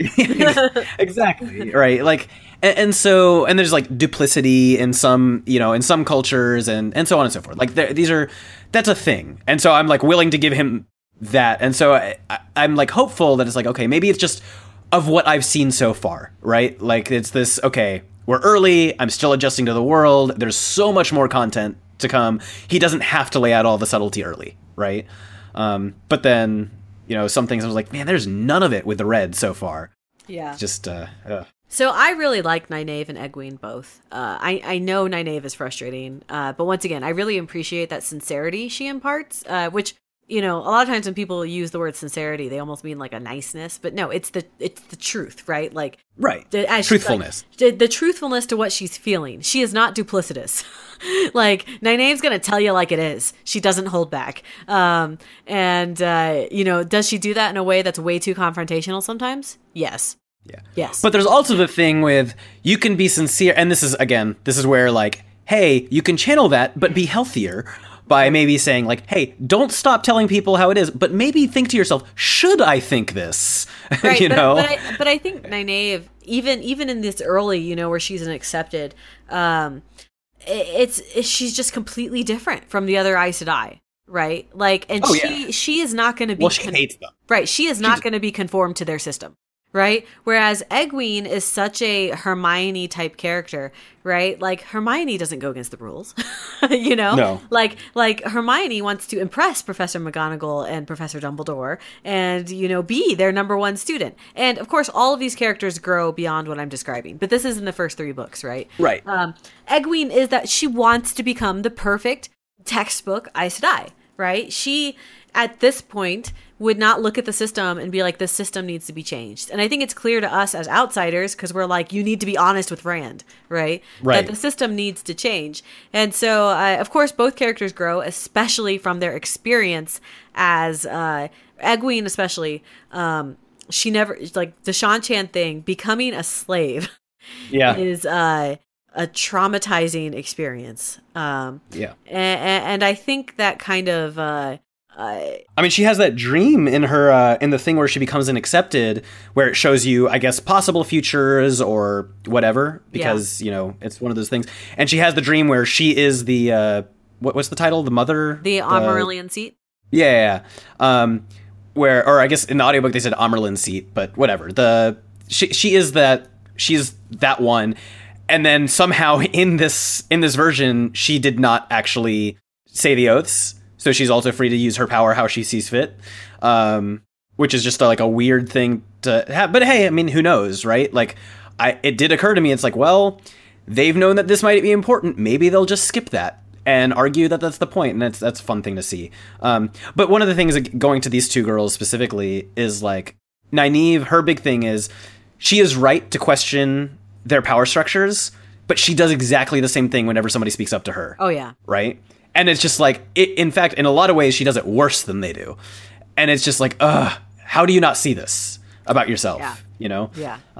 But, you know, Nynaeve and Egwene serve very, all the characters, right, serve very particular purposes in Absolutely. The last battle.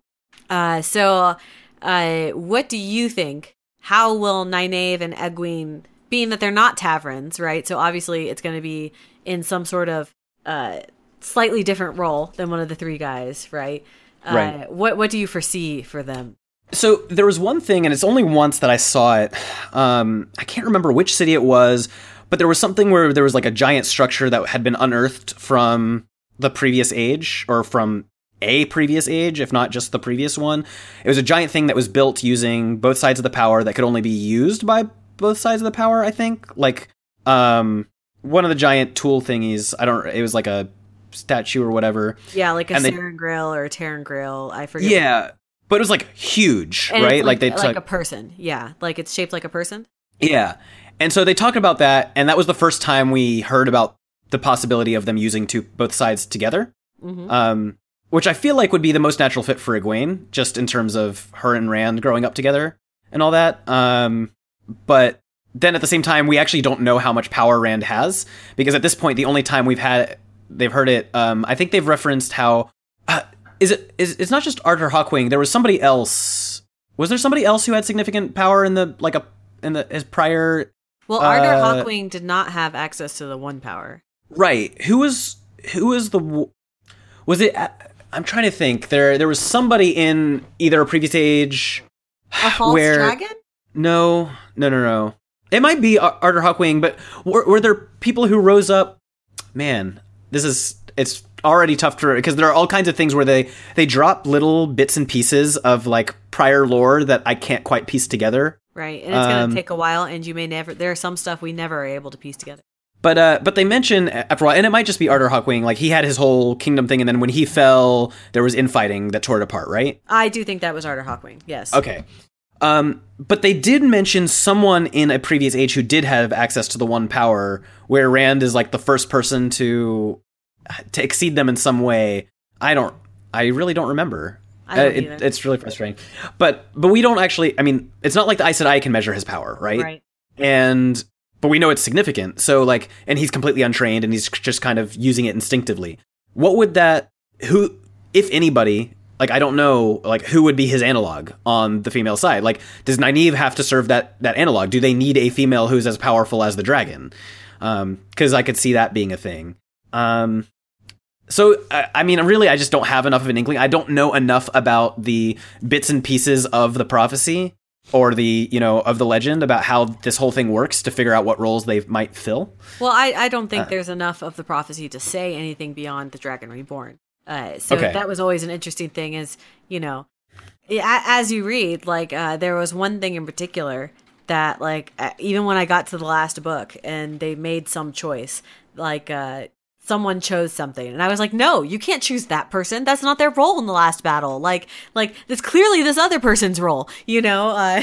And like, of course my prediction was correct, and, you know, there were tables turned. But you know, as you go on, it'll be interesting to see, because some of the things you're saying are correct, and obviously you don't know specifics, right? Right. And some of the things you're saying are wrong. And sometimes you're predicting needs, but attributing it to the wrong character because you don't know the right character or whatever, right? Right. So it's really interesting, and you should definitely come back and listen to this podcast after you've read the whole series, because I'm like sitting here like humming to myself, like I cannot say, I cannot confirm nor deny anything at this point. Shout out to Abby, who just got through all of this and compelled me to start reading this and us to start podcasting about it. Yes. So who is probably doing the same thing that you're doing, but while not able to talk to either of us. Well, she could just be yelling at the radio. So oh, that's true. So maybe she has more of an outlet than you do right now. It'll be interesting when I listen to this episode if I am like, ah! So are there any other characters or things that occur that you want to talk about in the end of this episode? Yeah, what's his name? The merchant person who had the whole thing with a dagger and was following them along. I can't remember his name right now. Padan Thane, yeah. He is... Bah. I was really tired of him really quickly. That won't go away. Yeah, I was just like, oh man, just go away. And of course, like, there's that whole thing where they just kind of assume that he's gonna die because of this dagger thing, except that he doesn't, because, you know, he, like, he's not really human anymore. He like merges with the spirit and the city. Yeah, I don't know. It's really wonky. Yeah, it's really annoying. Really rough. Yeah. I have no optimism to offer you on that character. He's just really frustrating, and I already got a read on I'm never really going to be satisfied with how this character works. So you talked about characters that you really dislike. Just like, I dislike him as a character, not just as a, you know, like I don't actually. I like the fact that Egwene exists. I like the fact that Nynaeve exists. I'm frustrated with them, but like it doesn't make me dislike them being there. But I dislike him being there. So I'm, going to take it a step further. I don't just dislike Padan Thane as a character. I dislike him as a plot point. I dislike him as a, like, anything. Yeah, well, and that's how I feel so far already. So, I mean, hey, you know what? Maybe it'll help me to just not hope that that's going to get better.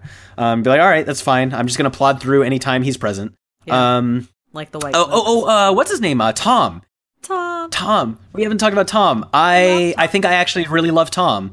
I don't know how you could not love Tom, honestly. And I think part of it is like, yeah, he's not central, but he's just really supportive. Like, he's risked his life to save the boys, and he's like, let me teach you to play the flute. Yeah, and what how to juggle skill for the savior of an entire world to have, you know. Right. Like, but it's come in handy multiple times. Yes, he's really cool. The ways that he's connected, and it's like he's not Ta'veren, but he's already connected on his own through multiple ways, right? In ways is like, yeah, he feels about as close as you can be to being Ta'veren without being Ta'veren, right? Well, because he's like, he's not a. Well, go ahead. Think about who he's supposed to be. Think about his name. Okay, I'm not going to say it if you don't figure it out. But like, everyone in these stories is someone, right? Like in mythology, whether it's Arthur. Wait, what's his last name? Merlin. I didn't. Well, what was Tom's last name? Oh, well, there you go. Yeah, I haven't read it. I've only heard it. So yeah, it's you know, everyone is someone, and even Matt and Perrin are someone. And I actually have written essays on Matt, but that's besides the point. On who he is in mythology, right, and how fascinating it is in relation to other popular media. But Perrin, it might take a while, but when they get there, they hit you over the head with it.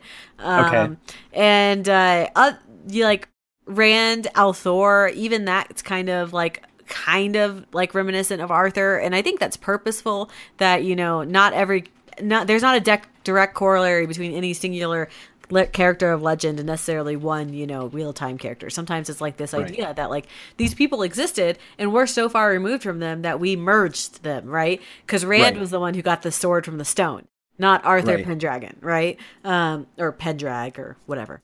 And so, you know, Tom is supposed to remind you of Merlin, but he doesn't actually have magic, right? Right. He's just like wise old guy, kind of mischievous, kind of there to advise people.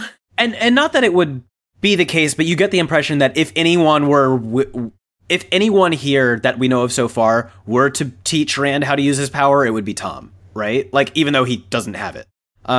It's just, like, that's the feeling you get, because he's, like, probably the one least likely to freak out about the fact that Rand has it, given his history of his nephew, I think it was, who had it and was taken and stuff like that, and just the general attitude that he's already taken with all the boys. Like, when he gets into his drunken stupor because the second love of his life is killed, you know, in an attempt on his life, it's not really Matt that brings him out of it. It's his concern for Matt that brings him out of it. Right.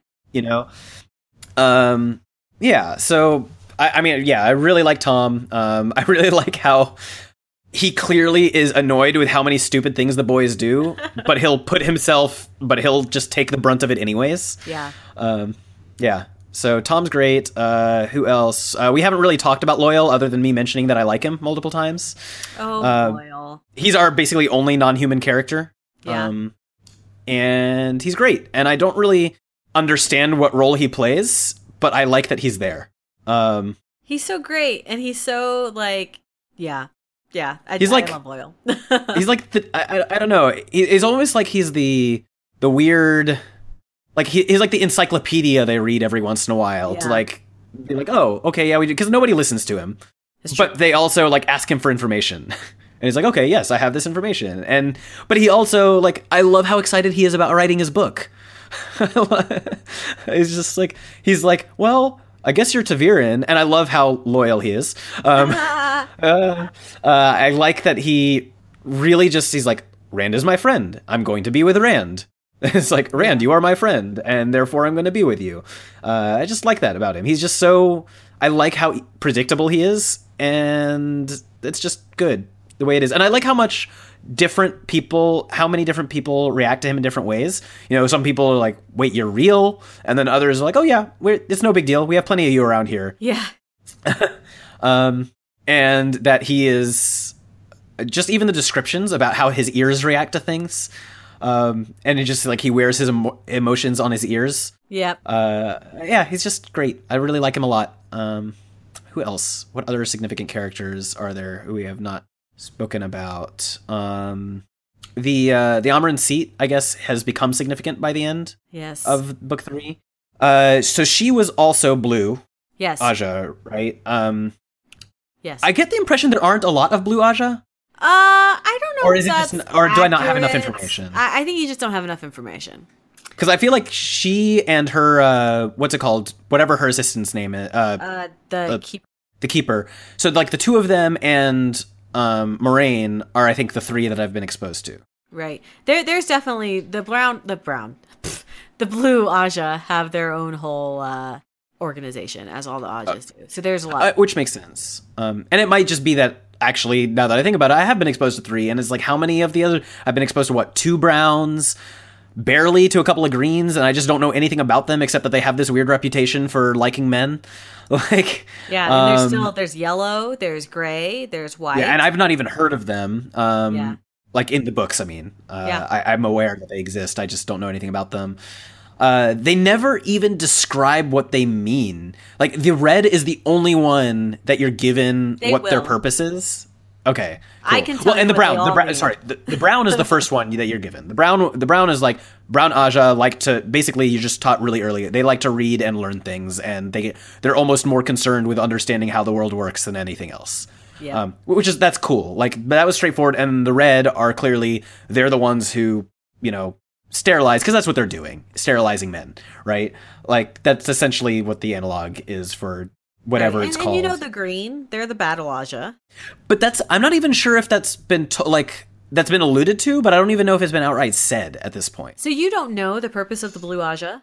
I don't think so. Huh. I don't think they've even said it. Like, I think that Moiraine has alluded to, like, I am, like, I want to go and do all this, and then she, of course, talks about the fact that, you know, we know that she's told the Amyrlin Seat, and the Amyrlin Seat's talked about how, like, the other Aes Sedai would have her head, even if, despite her position, if they found out what she had done, which is why she won't even tell her keeper. Right. But, like, so you get the impression that there's something about her and Moiraine and the fact that they're blue Ajah that leads to what they've done, but that's it. Like, it hasn't even been said what their purpose is at this point. I know what all the Ajahs do. It's kind of like the houses of Harry Potter, right? Like, at some point you will know what purpose they all are, and they all kind of, to a certain extent, live up to the stereotype, right? Like, whether that's because if you have the temperament of being a bookish person, you choose brown Ajah, or because if you've been in that Ajah for 100 years, you kind of, you know, become similar to other people. Whatever. But you will eventually learn what all of the Ajahs do. Right. Whether they do it well. Yeah. So also a very interesting thing about this is, and I, you know, there's so many things going on in here that I don't even trust the characters understand the reasons for doing what they do, that I don't feel like I'm necessarily going to get explanations for a lot of them. But, like, understanding why the structures and why the Ajahs came to be in the first place, and, like, why such firm splits and all that stuff, it's like, I would just be interested to know that. I'm fine with it if I never learn why, you know, but... don't think that's directly explained in the books, and I'm not even sure it's explained in the glossary that they published. It's just an interesting thing, tidbit, you know, that would be cool to know. We do get some correlations between, like, the Aes Sedai of now versus the Aes Sedai of the Second Age, because they use the same word in the Second Age, right? Right. But the organization... And they even call it the male Aes Sedai, too, right? Right. Or at least they say it all Aes Sedai, the male and female, but there was an Amyrlin Seat and then I think a Tamerlin Seat. But you learn about these things. And then, of course, the fact that men can't channel breaks the system. Right. So a lot of what the Aes Sedai are, I think, was... And it's interesting because Arthur Pendrag obviously affected it. But we don't know. We're like, why do they have these specific Ajahs? Why do they need Ajahs? Why can't they just do whatever they want and be Aes Sedai? I don't know. And again, we have things like the oaths that at some point, ostensibly, they didn't have to do. But... I don't know. And you also have the thing where the whole thing, the process they go through to become accepted. They go through the, what's the thing called? I don't know machine. Its name. It's a Ter'angreal, but I don't know. Yeah.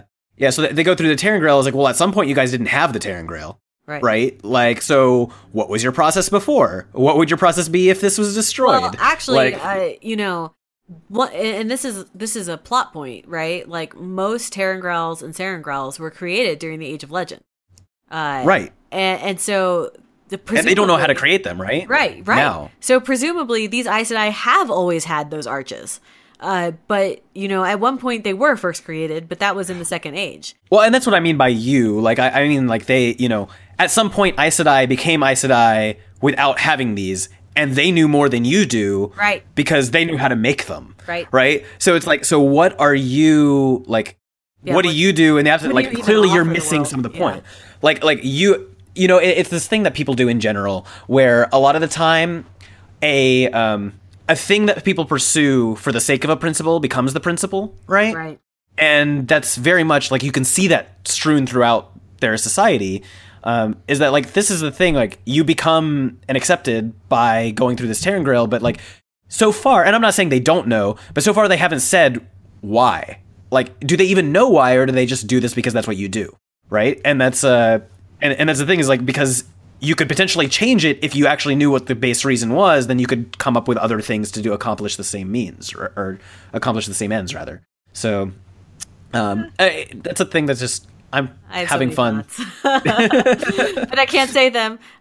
So yeah, no, definitely, that's all I got. Any other characters? Who else? One of the neat things, it's not a character, but when Matt did blow the horn, and I think it was Arthur Hawkwing who actually was at the front and spoke to Rand, and was spoke to Rand. They joined him in the battle, but then they also spoke to what's his name? The smeller, the one who could smell. I love him, and I can't think of his name. Cannot think of his name.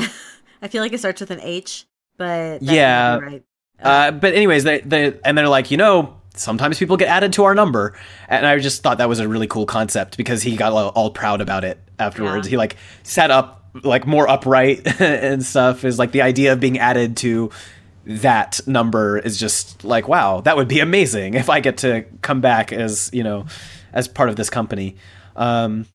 It's also a weird thing because it's like, well, the fact that these, you know, these warriors come back, but then are any of them reborn? So is it, do you have multiple versions of you if one of you happens to be the person who blows it or is present when it's blown and so on? And that's a fun thing to think about. So yeah. I can just hear you wanting to say things and not saying things. It's great. I can like hear the tension in your laugh.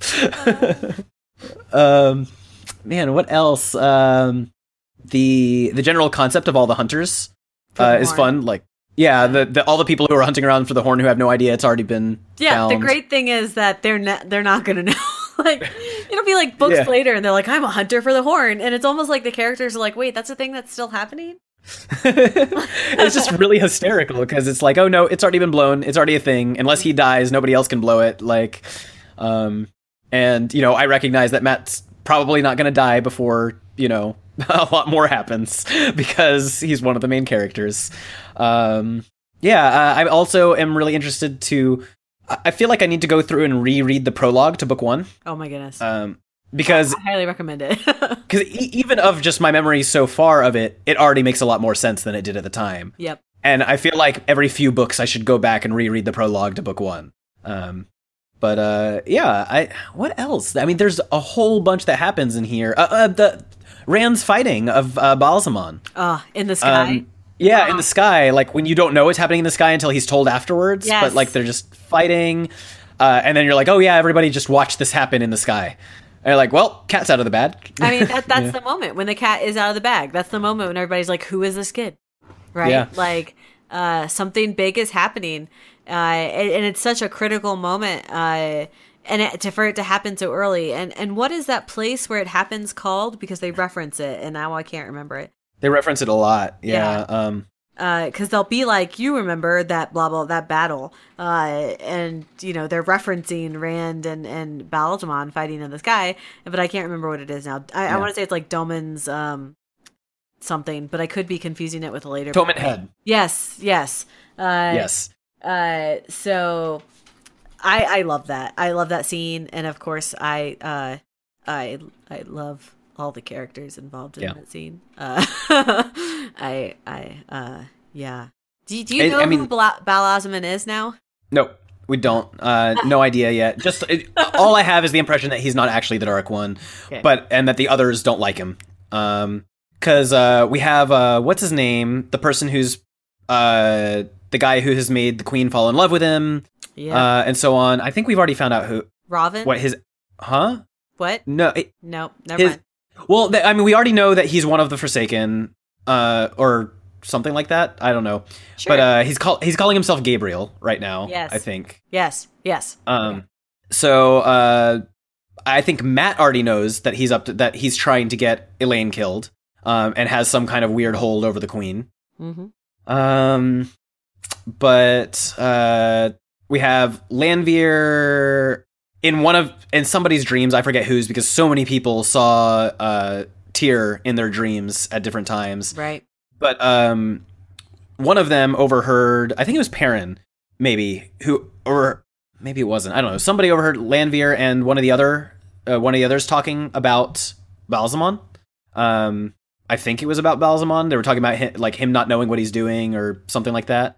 I don't know. Yeah. Eventually you'll find yourself keeping a running Forsaken count, because obviously, even we've lost Forsaken even in the first book, right? Right. They met them at the Eye of the World, and Rand did away with them, right? But they're always disguising themselves too, right? Like Lanfear versus Celine versus this Gabriel guy, and who is he really? And they're all out there, and there's 12 of them. And so in fan circles, even before the last book came out, it'd be where is this guy? Where is this guy? What is he doing? We know that this political thing is happening in this country. Is that because of him? Is he there? I don't know.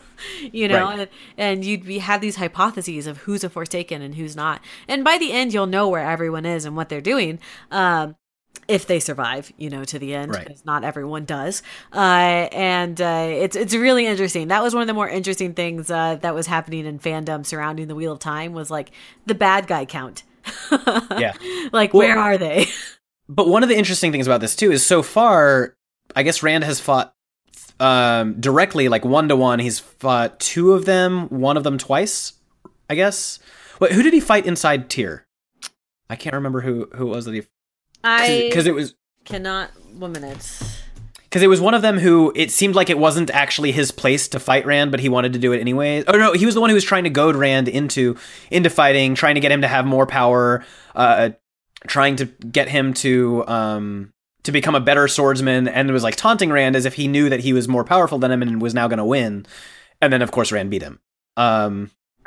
And it's like, that's the thing that happens a lot is, and again, we talked about the wheel, like basically giving him swordsmanship, because it's clear that over and over, he's not as good as the person he's fighting, but then he manages to get better within the fight, you know? Yeah.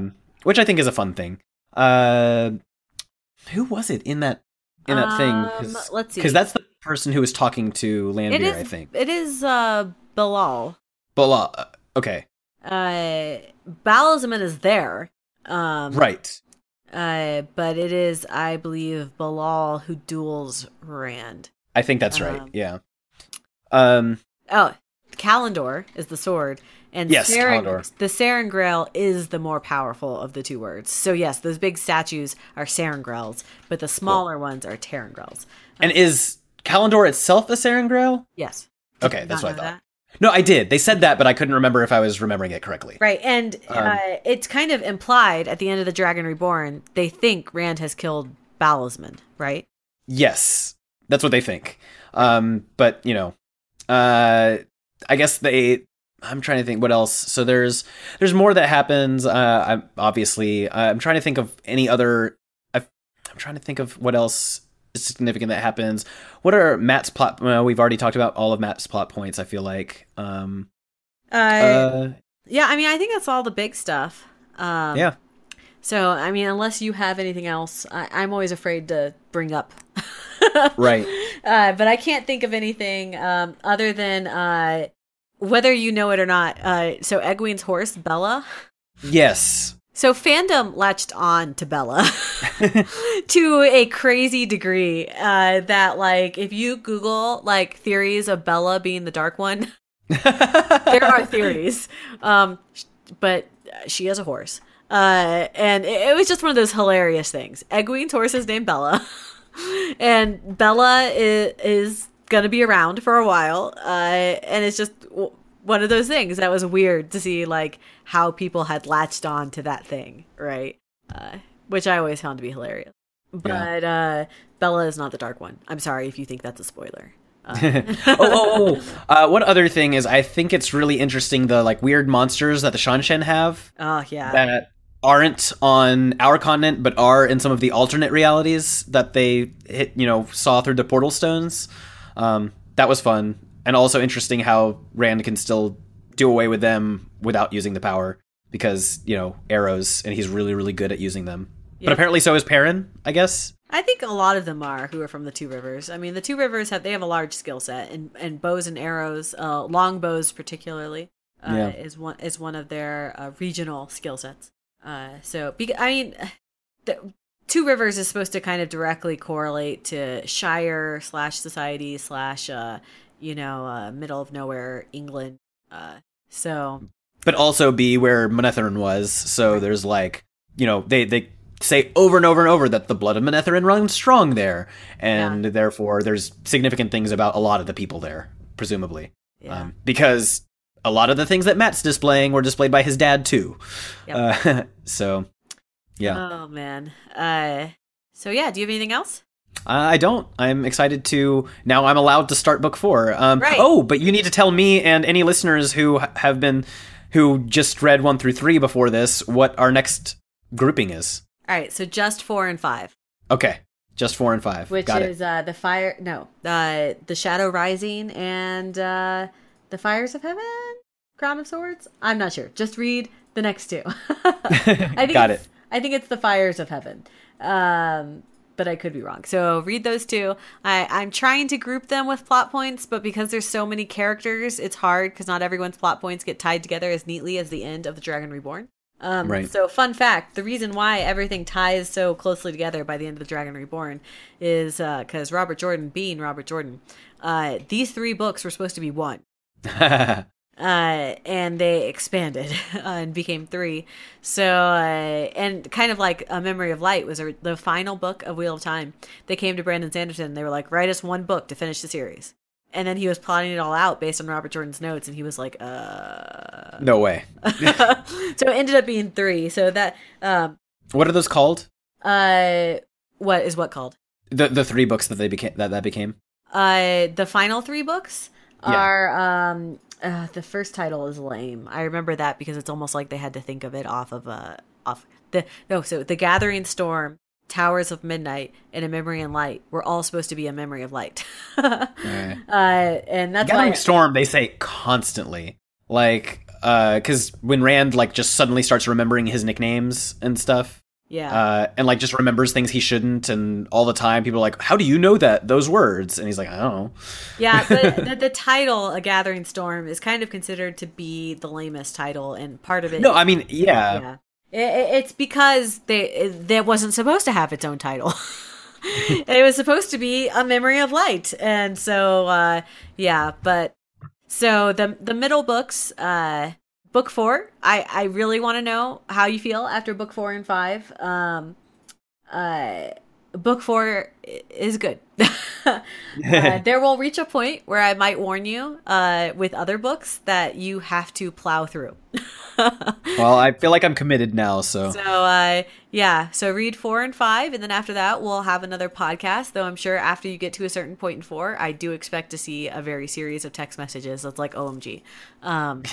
So I almost considered doing a podcast just on 4, but I thought that might be too crazy, but, especially considering how many books are in this series. Right. So read 4 and 5, and then we will reconvene for the next Wheel of Time podcast. Excellent. I'm excited. All right. So I'll take us out, unless you have. Go for it.